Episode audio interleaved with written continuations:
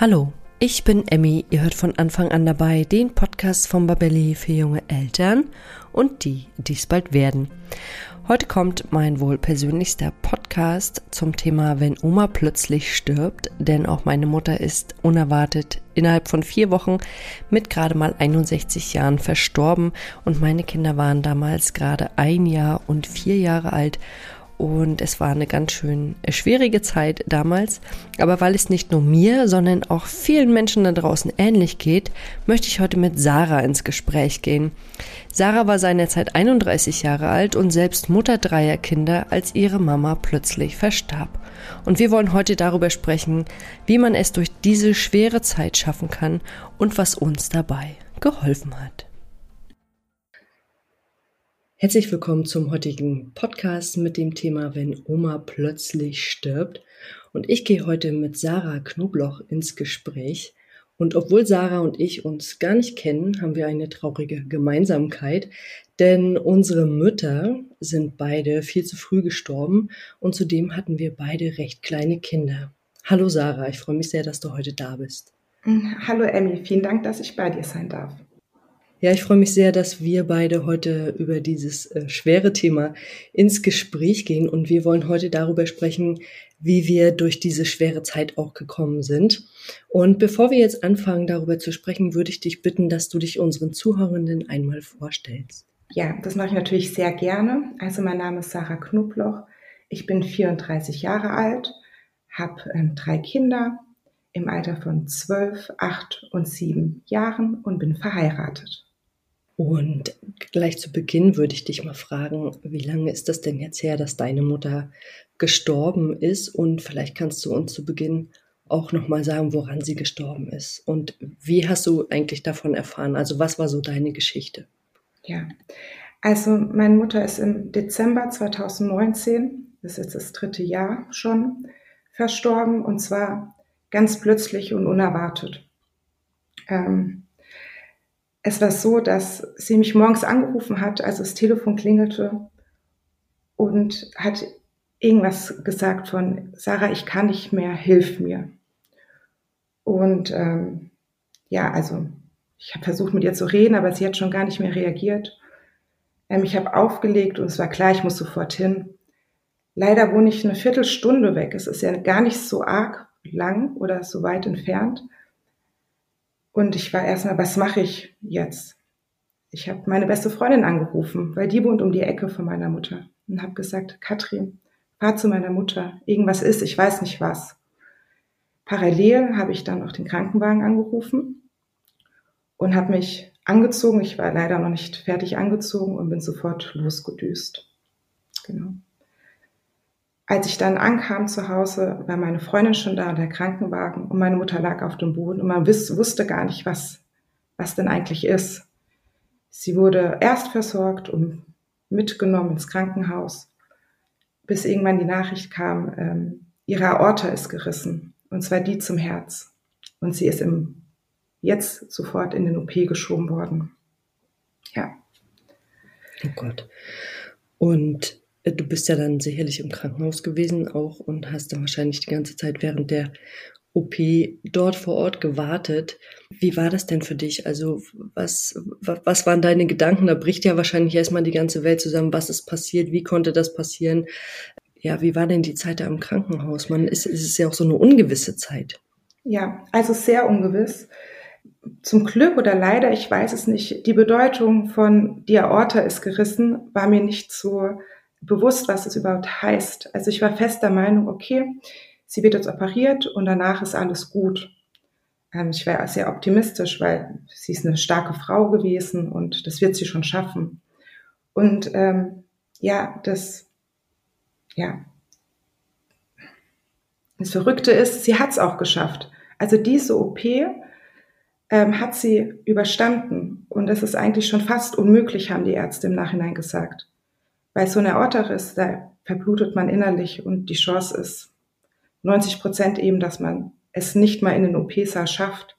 Und sie hat diese Operation überstanden und hat äh, ja gelebt danach. Und konnten die Ärzte denn sagen, wodurch das gekommen ist? Nein. Oder kriegt, also kann das einfach passieren? das passiert einfach. Es ist kein, es gibt keinen Grund dafür. Meine Mutter war vorher nicht krank, sie war gesund. Es ist wie, wie ein Hirnschlag vielleicht. Also klar, die Aorta ist im Vorfeld wohl porös gewesen, aber welcher Mensch geht regelmäßig zum Kardiologen und lässt sich die Aorta schallen? Deswegen wusste man das einfach nicht. Und es passiert einfach, ohne Grund. Und wie lange lag sie dann im Krankenhaus? Du hast gesagt, ja. sie hat die OP überlebt. Und konntest du dann mit ihr sprechen? Ja, also ähm, sie lag natürlich auf der Intensivstation, ähm, erstmal intubiert zwei Tage, also nicht ansprechbar. Und dann hat man den Schlauch ähm, aus dem Mund praktisch gelöst und sie war ansprechbar. Wir haben uns unterhalten und haben noch gesagt, was für ein großes Glück sie hatte, dass es dann in Reha geht. Und die ähm, Ärzte und die Krankenschwestern waren sehr optimistisch, weil sie alles super gemacht hat. Deswegen war eigentlich alles gut. Ich bin jeden Tag hingefahren ähm, ins Krankenhaus, ähm, vier Tage lang. Man musste immer bei der Intensivstation vorne dran warten, man musste klingeln und warten, bis man reingerufen wird und kann dann praktisch den Patienten besuchen. Und am vierten Tag bin ich hingegangen und habe wie immer geklingelt und sie haben gemeint, ja, bei meiner Mutter wird gerade was gemacht, ich kann noch nicht rein. Und ich habe mir überlegt, na ja, sie wurde ja gewaschen auch und es gab schon Übungen wieder, dass das vielleicht der Grund war, warum ich jetzt nicht rein konnte. Und nach einer Dreiviertelstunde ähm, habe ich nochmal geklingelt und habe gesagt, na ja, ob ich jetzt vielleicht doch rein könnte, weil ich habe die Kinder ähm, bei Freunden verteilt gehabt, weil mein Mann zu dem Zeitpunkt tatsächlich mit dem mittleren Sohn im Urlaub war. Und dann haben sie mich reingerufen und in einen separaten Raum und haben dann gesagt, ja, ihre Mutter hat einen Herzstillstand.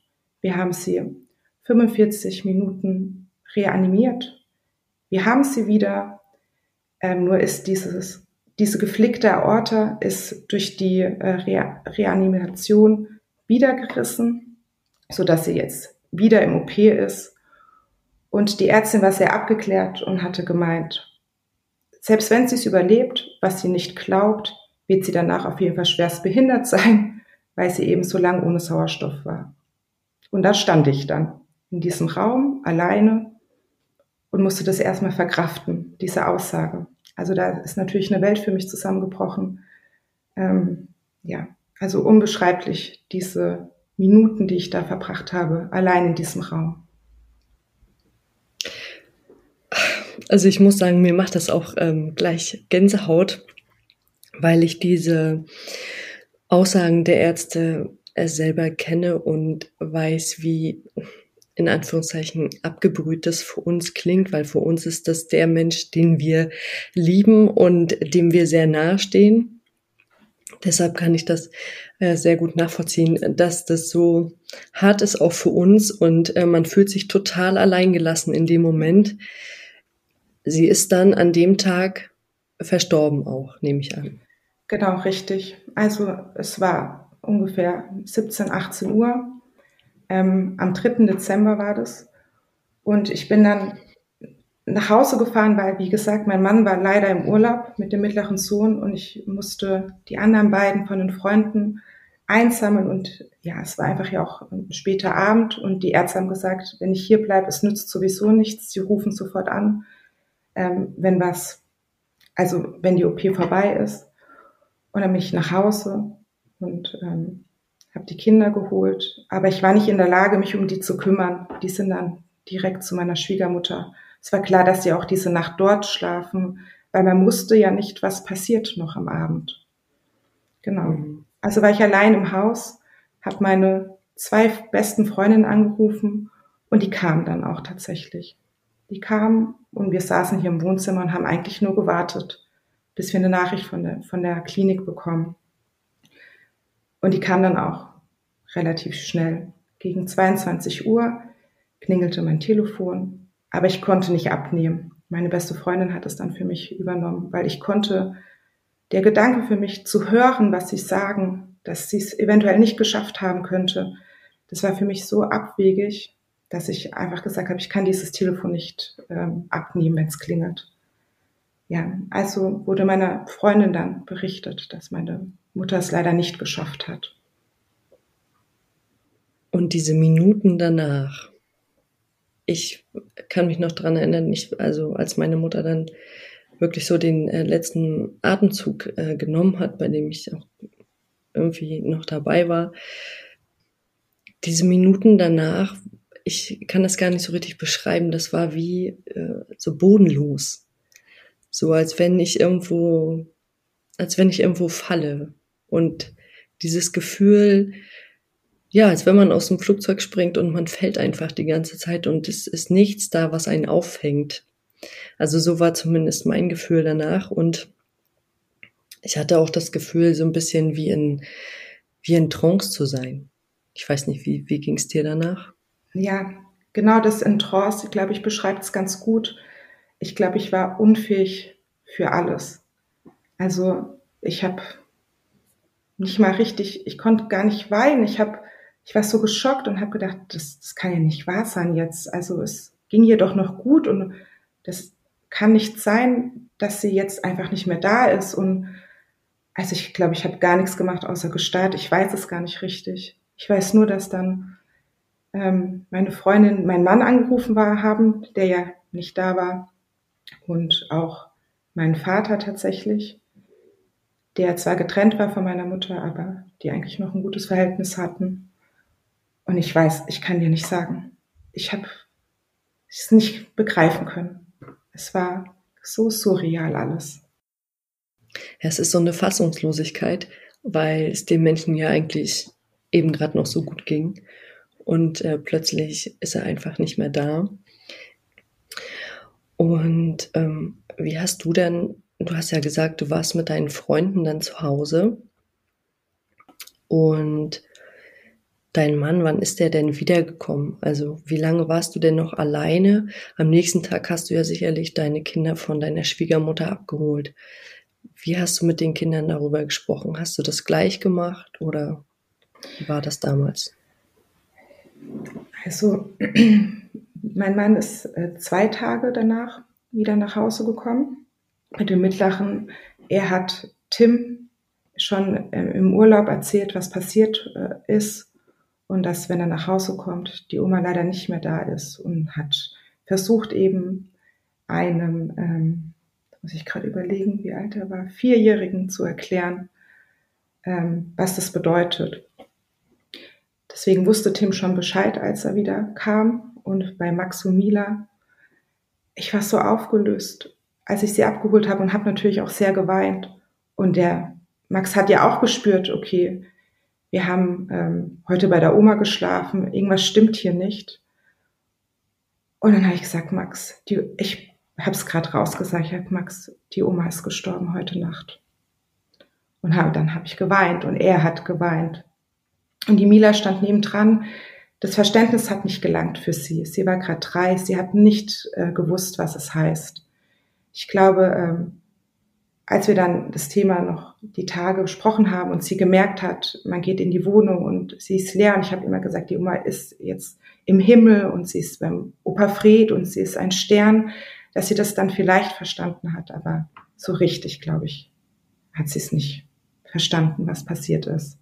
Max hingegen, ähm, er war ja damals in der zweiten Klasse, der, dem war es bewusst, was es bedeutet und genau der war auch sehr traurig tatsächlich darüber. Ja. Und hattest du denn vielleicht auch noch ein Buch, was du empfehlen kannst, ein Kinderbuch? Leider habe ich gar nicht mit Büchern gearbeitet. Also es war, ähm, ja, nee, kann ich wirklich nicht empfehlen. Ich habe mich nicht über Literatur erkundigt. Wir haben das immer so in der Familie besprochen und ähm, ja, ich hatte auch nicht den Eindruck, dass meine Kinder, ähm, es hört sich jetzt hart an, aber mega drunter leiden. Also klar, sie waren traurig und es ist ein Riesenverlust, aber ähm, ich hatte nicht das Gefühl, dass ich was psychologisch aufarbeiten musste mit Büchern oder ähm, Therapien oder sonst irgendwas. Also ich hatte damals das Buch Ente, Tod und Tulpe von Wolf Erlbruch und das kann ich auch nochmal sehr empfehlen. Es ist eigentlich in, Jugend, in eine Jugendliteratur, aber ich habe das damals benutzt, weil der Tod so als leichtfüßiger Begleiter, der schon immer da ist, irgendwann die Ente abholt. Und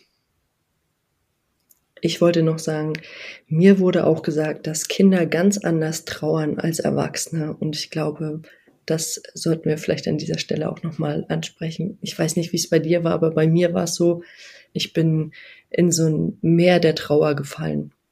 Ich bin so richtig, ich weiß gar nicht, wie ich das sagen soll, äh, so richtig mitten ins Meer rein. Also das Meer ist die Trauer und ich war, war ziemlich lange auch in dieser Trauer gefangen, würde ich fast sagen, oder ich war da sehr, sehr lange drin. Und Kinder trauern einfach, die springen in die Trauerpfütze, dann kommt ein Ball vorbeigeflogen und schon sind sie wieder draußen, was die Natur sehr, sehr gut eingerichtet hat. Das ist, ich finde, das ist auch ganz legitim und finde das auch äh, hört sich vielleicht blöd an, aber ich finde es eigentlich ganz schön, dass Kinder da nicht so lange drin feststecken wie wir Erwachsenen, weil für mich war das äh, ganz schlimm und ich hätte es auch schlimm gefunden, wenn es meinen Kindern so gegangen wäre oder zumindest meiner Großen. Mein Kleiner ist ja gerade erst eins gewesen. Ähm, deswegen, das kann man ruhig nochmal betonen, dass die einfach anders trauern. Nach dem Tod kam ja dann so die Zeit im, ich würde mal sagen, Zwischenraum, zwischen Trauer und man hat aber auch noch die Freude über die eigenen Kinder. Wie hast du die ersten Wochen danach erlebt? Also die ersten Tage war schon sehr hart, weil äh, mit dem Tod von meiner Mutter ist ein Riesenberg an Arbeit aufgekommen. Also sie hat alleine gewohnt in Miete. Es war ähm, Anfang Dezember und das heißt, viele Dinge müssen geklärt werden auf einmal und am besten gleich, weil wenn man die Wohnung nicht ausräumt, dann muss man Miete weiter bezahlen. Und, und die ganzen, die ganzen Ämter wollen bedient werden. Man muss Sachen kündigen, weil sonst laufen ja Zahlungen auch einfach weiter. Also denen ist es ja im Endeffekt egal, ob jemand gestorben ist oder nicht. Die wollen ihre Zahlungen, ihre, äh, ja, einfach weiterhaben. Deswegen war ich so beschäftigt mit allem drumherum, dass ich nur abends, als ich dann daheim saß und zur Ruhe kam, also auch wirklich in so ein tiefes Loch jedes Mal gefallen bin und mir aber immer wieder gesagt habe, okay, komm, wir müssen die Sachen erledigen, es muss gemacht werden, ich muss das abarbeiten. Und in der Zeit war ich so glücklich, dass ich Kinder hatte, weil die Kinder, wie du schon sagtest, die, die fühlen diese Trauer nicht so extrem und sie sind im nächsten Moment wieder glücklich und, und geben und wollen Sachen, also die fordern dich auch und du musst wieder funktionieren als Mutter. Zum Glück, weil das war auch meine, meine schöne Aufgabe im Alltag, dass die da waren und mich gebraucht haben und mir Sachen zeigen wollten. Sie wollten mit mir spielen. Und so hatte ich wirklich große, große Ablenkung, dass ich gar keine Zeit hatte, unterm Tag in dieses tiefe Loch wieder zu fallen und in, ja, einfach zu versinken in der Trauer. Also Gott sei Dank waren die da. Hm, du hast gerade gesagt, die Kinder sind da eine ziemlich große Ablenkung für dich gewesen. Ich muss sagen, bei mir ist es ein bisschen anders gewesen, aber ich bin auch ein Mensch, der einfach sehr nah am Wasser gebaut ist. Ich äh, schon, wenn irgendwie ein trauriger Film kommt, dann sitze ich mit Tempobox und weine. Und ähm, ich hatte sechs Tage nach dem Tod äh, meiner Mutter begann die Eingewöhnung von meinem Sohn der ja damals gerade ein Jahr alt war. Und ich saß wirklich weinend in dieser Krippenecke und habe den Kindern beim Spielen zugesehen und mir liefen die Tränen runter. Und dann kam irgendwann eine Erzieherin auf mich zu und fragte dann, was los ist. Und dann habe ich das gesagt, dass meine Mutter gerade gestorben ist. Und dann nahm sie mich in den Arm und es war auch so eine ganz, ja, starke, große, äh, mächtige Frau und nahm mich in den Arm und hat äh, gesagt, ich kenne das, meine Mama ist auch schon gestorben und hat auch mein drittes Kind gar nicht mehr kennengelernt. Und das war so, war so ein Moment, der mir irgendwie ganz viel Kraft gegeben hat, weil sie das auch so, so stark formuliert hat. Ne, sie hat das ohne Trauer irgendwie in der Stimme gesagt. Sie hat das, äh, ja, irgendwie ganz klar und ganz fest gesagt. Und dann wurde mir auch irgendwie klar, es wird besser mit der Zeit.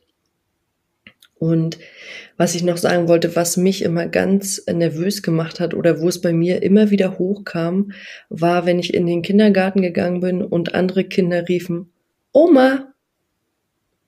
Ich weiß nicht, wie dir das ging, aber mir hat das jedes Mal Gänsehaut gemacht. Dann kamen sofort die Tränen hoch. Da musste ich mich erstmal immer wieder zusammenreißen und mir meine Tränen wegputzen. Und ähm, mir dann bewusst machen, du hast es nicht mehr, deine Kinder haben es auch nicht mehr. Für andere Kinder ist das normal. Ich, also das war für mich immer wieder so ein Moment, wo ich schlucken musste. Also immer wieder. Und das hat auch ziemlich lange gedauert, bis das äh, weggegangen ist. Ja, das habe ich äh, immer noch tatsächlich.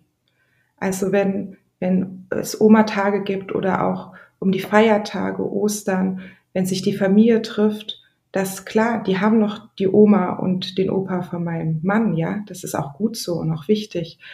Aber ich bin immer so traurig und denke, oh, es ist so schade, dass meine Mutter nicht mehr da ist, dass meine Kinder nicht ähm, bei meiner Mutter auf dem Schoß sitzen oder sich freuen über ein Geschenk oder dass ich sie einfach nicht bei mir habe. Also da bin ich Immer noch nicht. Äh, da komme ich nicht klar mit, immer noch nicht. Also sie, sie hinterlässt einfach so ein riesen Loch bei mir oder in unserer Familie auch, ähm, wo ich immer wieder sehr, sehr traurig bin. Ich zeige es tatsächlich nicht nach außen, sondern mache sehr viel mit mir selber aus. Und wenn ich richtig traurig bin, dann gehe ich lieber um die Ecke und weine einmal, äh, so dass ich das nicht ja, praktisch von den Kindern zeige, meine Trauer. Ob es jetzt richtig ist oder falsch ist, dahingestellt, aber ich mache das lieber mit mir aus. Ich glaube, da gibt es kein richtig und da gibt es auch kein falsch. Das ist eine Typsache, würde ich behaupten. Der eine macht das so, der andere macht das so. Ich habe auch von irgendwann mal von einer Mutter gehört, die hat gesagt, ich weine nur unter der Dusche, damit das niemand mitbekommt. Und ich habe das Gefühl, ich weiß nicht, wie es dir geht. Bei mir ist es jetzt fünf Jahre her. Wie lange ist es bei dir her? jetzt im Dezember drei Jahre. Genau, drei Jahre hattest du gesagt. Mhm. Ich habe das Gefühl, dass die Trauer, wenn ich da einmal reinkomme und drin bin, dass das Gefühl genauso schlimm und intensiv ist wie am Anfang und dass auch durch bestimmte Sachen abrufbar ist. Du hast es gerade schon angesprochen, gerade Feiertage, Geburtstage, äh, so bestimmte Sachen, Einschulungen, ne, wo man einfach gerne die Mutter dabei gehabt hätte, dass aber die Intervalle größer werden. Also die Abstände zwischen den Trauerphasen werden bei mir wesentlich größer oder sind wesentlich größer und es sind äh, mittlerweile, ich kann es jetzt nicht, kann es nicht beziffern, aber es äh, ist nicht mehr so präsent ein Glück wahrscheinlich auch, weil wir haben ja nun mal auch unser Leben. Äh, und ich glaube, unsere Mütter hätten es gut gefunden, wenn wir unsere Leben auch glücklich weiterleben. Und das, das ist ja was, was äh, wir Mütter uns auch für unsere Kinder wünschen, dass sie ein glückliches Leben haben. Und ich bin mir sicher, dass unsere Mütter das auch gewollt hätten. Und vielleicht sollten wir uns das auch immer nochmal vor Augen halten, was hat dir denn in dieser schweren Zeit eigentlich geholfen? Tja, das ist eine gute Frage. Also die Kinder auf jeden Fall, die Familie, mein Alltag, der sich, die Welt, die sich weitergedreht hat, das war auch gut so. Aber ich habe mir immer, immer wieder wie ein Mantra vorgesagt, wenn es so ganz schlimm war. Meine Mutter, die war ja 57 Jahre und sie war eine Person, die gerne weggegangen ist, die ging feiern, ging abends weg, hatte einen ganz, ganz großen Freundeskreis, die hat ihr Leben gelebt und genossen und ähm, war sehr glücklich. Und ich habe, also ich bilde mir das ein oder man, man sucht ja einen Anker, dass ich sage, es ist gut so, dass sie so gestorben ist. Sie hatte bis zum letzten Tag ein tolles Leben. Am letzten Tag war sie noch in ihrer Stammwirtschaft und hat da mir geschrieben, dass sie eben dorthin geht. Also, und sie musste keinen Leidensweg gehen, ne? Sie hat bis zum letzten Tag glücklich und ausgefüllt gelebt, hat das gemacht, was sie wollte. Und natürlich ist es viel, viel zu früh und ganz arg tragisch. Aber es wäre nichts gewesen, wenn sie richtig erkrankt wäre und einen eine äh, mehrjährige Krankheitsphase überstehen musste, vielleicht im Bett liegen musste oder sich nicht mehr äußern hätte können, das, da wäre sie dran kaputt gegangen. Das ist gut so, wie es passiert ist. Weil alles andere hätte sie auch nicht gewollt. Und daran halte ich mich immer fest. Ja, es ist zu früh, viel zu früh, aber es, es ist, dieser Tod war der richtige für meine Mutter als Person. Alles andere hätte sie kaputt gemacht und das hätte sie auch nicht gewollt. Also wenn sie ein Pflegefall irgendwann gewesen wäre, sie wollte uns nicht zur Last fallen, ne? Das hätte die gar nicht gewollt.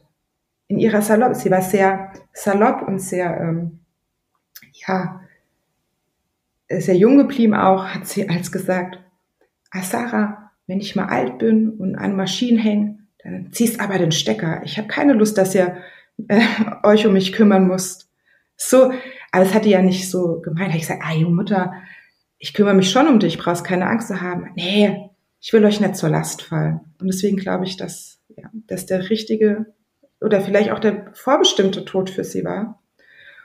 Und ähm, genau, daran denke ich halt immer, dass es ein guter, ein guter Weg für sie war, dass sie bis zuletzt das gemacht hat, nicht krank war, nicht gelitten hat.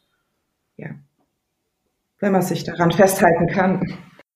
Ja, das sind ja auch so tröstende Gedanken, finde ich. Und wenn sie so lebensbejahend war, dann finde ich das auch schön, nochmal so Revue passiert zu lassen, gedanklich und dann zu wissen, sie hatte ein sehr erfülltes Leben wenn auch zu kurz, aber sie hatte ein schönes Leben, in dem sie das gemacht hat, was sie gerne mochte und was sie gerne wollte. Und du hast es gerade schon gesagt, mit vielen Freunden. Also sie war ein sehr geselliger Mensch, wenn ich das jetzt so raushöre. Sehr gesellig und das ähm, ja, habe ich auch, also ich wusste, dass sie einen großen Freundeskreis hat und dass sie sehr beliebt auch ist. Aber ähm, an der Beerdigung, was ich da erlebt hat, das hat mir nochmal den, also es war eine Beerdigung mit über 500 Menschen waren dort. Und ähm, ja, und ich bin, also man sitzt ja immer ganz vorne in dieser Kapelle als Familie. Und ich habe mich gar nicht nach hinten umgedreht, weil ich so fixiert war auf diese Urne und so. Und als wir dann praktisch zu diesem Urnengrab, sie ist an so einem Baum begraben worden, hinten im hinteren Teil des Friedhofes, man muss einmal komplett drüber laufen. Und ich stehe am Uhrengrab und drehe mich das erste Mal um und der ganze Friedhof, und das ist echt ein weiter Weg von der Trauerhalle, ist voll mit Menschen. Und das war irgendwie, es war, ich habe gedacht, wow, das ist schön. Es ist schön, dass alle gekommen sind. Es ist schön, dass so viele Menschen hier sind für meine Mutter. Und das war irgendwie auch wie so ein befriedigendes Gefühl tatsächlich, weil ich mich gefreut habe darüber. Das ist ja dass sie so ein toller Mensch anscheinend war oder sie war ja, also nicht nur für mich, sondern auch für die Umwelt, so ein beliebter und toller Mensch war. Ja, das ist auch eine große Ehre, wenn zum Abschied nochmal so viele Menschen kommen und sich einfach verabschieden wollen. Und sag mal, was gab es denn irgendwas, was du für dich in dieser schweren Zeit gemacht hast? Nein, ich, mir fällt nichts ein, was ich für mich gemacht habe ich habe, ich glaube, ich bin sehr abgeklärt. Ich habe mir da, es hört sich immer so hart an, ja, aber ich habe gedacht, okay, man kann nichts machen, man kann sie nicht zurückholen. Es ist so, wie es ist. Du musst versuchen, damit klarzukommen, damit zu leben. Und ähm, es ändert ja alles nichts. Ne? Man kann es ja nicht ändern, leider. Nee, man kann es nicht ändern, das, da hast du schon recht.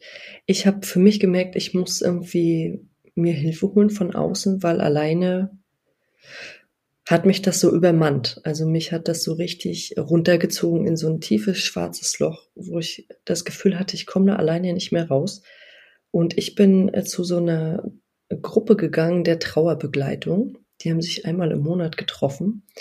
Und das tat mir ganz gut, weil erstmal habe ich da so eine Dreiviertelstunde, Stunde hingebraucht. Äh, da hatte ich schon mal nur so Zeit für mich, ohne die Kinder auch, ohne dass ich diesen Versorgungsdienst zu leisten hatte. Ne? Also mit dem, ich muss jetzt Essen machen, ich muss mich um meine Kinder kümmern, ich muss sie baden, ich muss sie fertig machen, anziehen, dies, das. Das war schon mal ganz gut. Und dann hatte ich diese Stunde dort vor Ort, der wirklich immer sehr liebevoll und sehr detailreich gestaltet war. Und was mir, es klingt jetzt vielleicht auch irgendwie ein bisschen schräg, Aber was mir auch geholfen hat, ist, da waren ja auch andere Menschen, die ähm, trauerten. Und da gab es eine Dame, die, man hat am, also am Anfang immer so Steine für die Verstorbenen oder Kerzen, Kerzen haben wir angemacht für die Verstorbenen. Und dann hat sie äh, eine Kerze genommen und hat gesagt, das ist für meine Tochter. Und dann hat sie noch eine Kerze genommen und hat gesagt, das ist für meinen Enkelsohn. Oh, und als ich das erste Mal da war, habe ich Gänsehaut bekommen und habe dann gedacht, oh Gott, es geht noch schlimmer. Das, und das klingt jetzt vielleicht total blöd, aber es, das äh, hat mich irgendwie beruhigt, weil die Frau hat zwei Menschen verloren, die wesentlich jünger waren. Ja, unsere Mütter waren ja beide noch nicht alt. Du hast gesagt, deine Mutter mit 57, meine mit 61. Das ist ja kein Alter. Äh, die haben aber schon ein glückliches Leben gehabt. Das war irgendwie, das war für mich so tröstend, ne? was du auch gerade gesagt hast. Die haben ein erfüllendes Leben gehabt, ähm, haben immer Dinge gemacht, die ihnen Spaß gemacht haben. Zum Beispiel der Enkelsohn von der besagten Frau, der war erst drei. Und äh, da musste ich dann, also da war ja bei mir dann alles vorbei, da habe ich dann äh, richtig hemmungslos äh, geweint und habe gedacht, okay, es geht also noch schlimmer. Das hat mir irgendwie ein bisschen Auftrieb gegeben, auch wenn das, wie gesagt, ganz blöd klingt, aber. Aber ich weiß genau, was du meinst, weil, ähm, also in unserem Dorf, zwei Wochen später ist ein Familienvater gestorben, den, wie halt im Dorf kennt man sich ja. Und der hat auch frei, Frau und drei Kinder hinterlassen. Und genau den Gedanken hatte ich auch und habe gedacht, Mist, es geht noch schlimmer. Wie furchtbar, wie furchtbar für diese Familie. Und es ist, äh, finde ich erstaunlich, dass du jetzt gerade das Gleiche erzählst und auch empfunden hast. Ich, ich glaube, das sind vielleicht auch Gedanken, die man einfach hat, die man aber vielleicht nicht unbedingt ausspricht, weil kann dir gar nicht sagen, warum, weil man, weil ich mich auch schlecht fühle bei diesem Gedanken.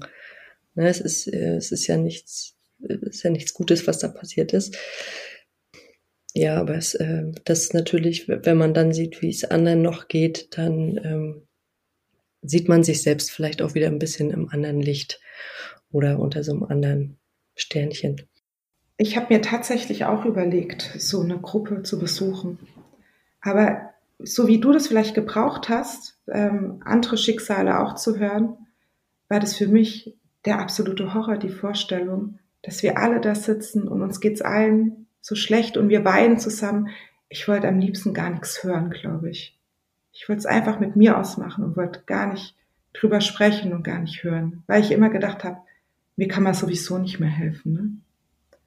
Deswegen habe ich mich gegen so eine Gruppe entschieden, weil ich glaube, es wäre viel schlimmer noch für mich geworden. Hätte ich noch die anderen Sachen mir anhören müssen on top. Mhm. Aber so unterschiedlich ist es eben, ne? Genau, das wollte ich gerade sagen. Das ist wahrscheinlich wieder dieses, das ist einfach eine Typfrage. Ich habe ja auch damals kurz nach dem Tod meiner Mutter wieder angefangen zu arbeiten und kam eines Tages zur Spätschicht und die Spätschicht hat mir ja immer das Genick gebrochen. Das hatten wir im Vorfeld schon mal gesprochen, weil ich dann einfach so viel Zeit am Vormittag hatte und dann war ich alleine zu Hause und dann habe ich wirklich ganz hemmungslos für mich geweint und kam natürlich dann auch dementsprechend aussehend in die Kita zur Arbeit und dann guckte meine Kollegin mich an und sagte, sag mal, was ist denn los? Und dann brach es aus mir heraus und ich habe gesagt, naja, meine, meine Mutter ist gerade gestorben, vor, weiß ich nicht, es war dann fünf, sechs Wochen her. Und dann nahm sie mich in den Arm und hat gesagt, meine ist auch schon gestorben vor fünf Jahren. Und das hat mir, mir hat das immer Kraft gegeben, wenn ich dann jemanden getroffen habe, dem das Gleiche passiert ist. Also die war auch noch jünger als ich, die Kollegin. Ähm, auch ähnliches Schicksal, auch Krebs gehabt, die Mama. Auch relativ schnell verstorben. Mir hat es immer Kraft gegeben, weil ich dann gemerkt habe, ah, es gibt noch andere. Ich bin nicht alleine.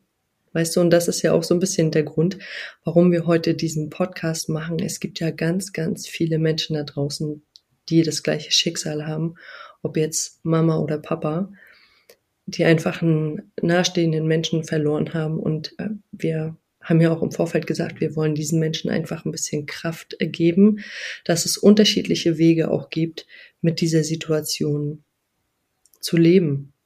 Wie soll ich das anders sagen? Wir müssen ja damit leider leben, dass Oma nicht mehr da ist oder auch unsere Mama. gibt es denn jetzt noch irgendwie Tipps, die du vielleicht anderen Zuhörenden mit auf den Weg geben möchtest? Ja, also was, was ich mache, wir sprechen ganz viel von meiner Mutter. Also in allen Situationen sagen wir, ach, der Oma Chun hätte das jetzt auch gefallen. Oder wenn wir irgendwo sind, äh, was einkaufen, die Oma Chun hat es auch früher damals gern gegessen. Das sagen die, die Kinder tatsächlich auch. Und so ist sie eigentlich, also für uns in der Familie, klar, sie ist nicht mehr in Person da, aber sie ist auf jeden Fall wirklich im, ganz viel im Alltag noch in Gedanken bei uns. Oder ich erzähle Geschichten, wie es bei mir als Kind früher war und was die Oma Chun da gesagt hat. Oder wenn jetzt mal die Noten nach Hause kommen, die sind vielleicht nicht so gut. Dann habe ich auch gesagt, oh, die Oma Chun früher, die hätte aber mit mir dann geschimpft zum Beispiel. Und so ist sie wirklich, wirklich sehr präsent noch. Und man hat gar nicht das Gefühl, dass sie richtig tot ist, sondern dass sie einfach nicht bei uns sein kann. Und ähm, auch Tim und Mila, die ja wirklich sehr klein waren, also jedes Kind hat äh, tatsächlich sich ein Bild von der Oma ins Zimmer gehängt und es hängt da auch immer noch. Und so haben sie sie auch jeden Tag praktisch vor Augen. Also sie wissen auch genau, wie sie aussieht. Und durch diese, diese Geschichten und dass wir immer über sie reden, ist sie natürlich nicht lebendig, aber sie ist immer noch bei uns und das ist eigentlich ganz schön. Und manchmal fragen sie auch, wie war das denn früher mit der Oma? Oder was hat die denn gemacht? Und ähm, wir sind ja Gott sei Dank im Zeitalter von Smartphones. Und auch meine Mutter hat ein Smartphone und hat mir Sprachnachrichten geschickt und Videos mit den Kindern. Und auch die gucken wir uns an und ab und zu an und reden darüber. Und deswegen ist es, ist sie doch sehr präsent tatsächlich. Und ich glaube, dass ich das in der Familie als Tipp auf jeden Fall, ähm, ja, beibehalten oder vielleicht auch einführen würde, damit die Oma nicht in Vergessenheit gerät. Weil so ist sie präsent und es ist dann auch schön irgendwie, dass äh, man so viel drüber reden kann in der Familie. Ja, das ist auf jeden Fall eine sehr schöne Art, damit umzugehen, weil die Menschen leben einfach in unseren Herzen weiter. Und bei mir sind es so Erinnerungsstücke in Form von, ich habe zum Beispiel einen Fleischklopfer von meiner Mutter, mit dem wir immer Kartoffelpüree machen. Und wir hatten so Familienrezept und da gehört, das hat also meine Oma gemacht, dann meine Mutter, jetzt mache ich das, mache das auch schon mit meiner Tochter und mit meinem Sohn. Und da gehört einfach Kartoffelpüree dazu. Und das mache ich immer mit diesem Fleischklopfer von meiner Mutter. Und freue mich dann einfach immer, dass ich noch dieses schöne Stück habe. Also der ist ganz alt und hat so ganz hübsche Verzierungen auch noch dran. Oder dann gibt es auch so ein Tuch, was meine Tochter hat. Das hat Oma ihr geschenkt. Das ist ja jetzt auch mittlerweile schon bestimmt sechs, sieben Jahre her.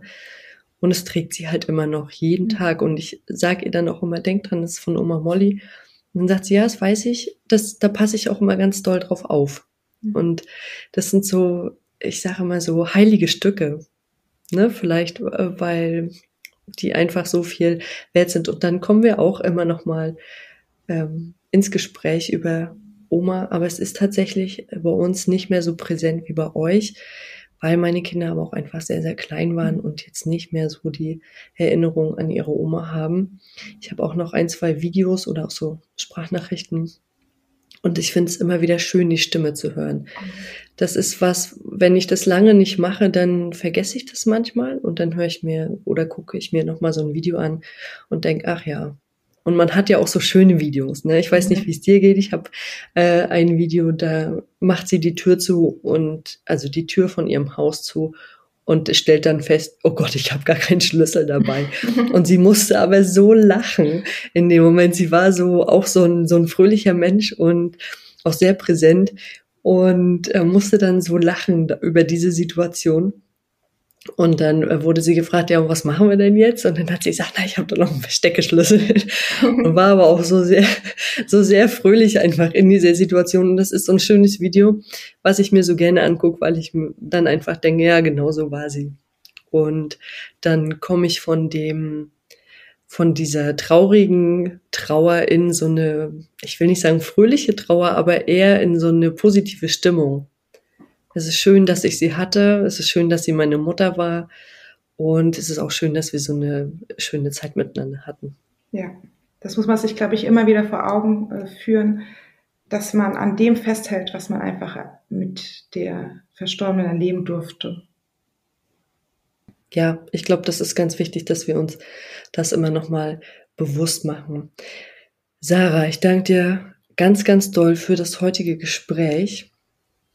Ich weiß, dass viele uns jetzt beiden nicht so leicht. Das haben wir auch im Vorfeld schon äh, gesagt, dass wir gucken müssen, wie weit wir darüber sprechen können. Also danke ich dir sehr für deinen Mut, mit mir über das ja traurige Thema zu sprechen und wünsche dir für dich und deine Familie alles Gute für die Zukunft. Danke, Emmy. Also es war wirklich auch schön und auch, ich glaube ich, auch wichtig für andere, dass wir das mal äh, aussprechen, weil es ja oft auch ein Tabuthema immer noch ist. Und äh, ich bedanke mich auch sehr und ja, wünsche dir auch ebenfalls alles Liebe. Vielen Dank, Sarah. Bis bald. Tschüss. Das war der heutige Podcast zum Thema, wenn Oma plötzlich stirbt. Und ich kann noch mal folgende Tipps geben. Nehmt euch wirklich Zeit, um zu trauern. Sucht euch einen Raum dafür und sprecht mit euren Kindern darüber, damit auch sie das einordnen können, was gerade passiert ist und warum ihr auch so traurig seid. Lehnt euch an eine starke Schulter, sucht Wärme und Trost bei Freunden und Familie und redet über das Erlebte. Wir können alle unsere Mütter nicht mehr zurückholen, aber wir können uns mit einem Lächeln im Herzen und mit einem Lächeln im Gesicht an sie zurückerinnern. Und wenn euch der Podcast gefallen hat, dann abonniert ihn bei iTunes, Spotify oder wo immer ihr unseren Podcast hört, um keine neue Folge mehr zu verpassen.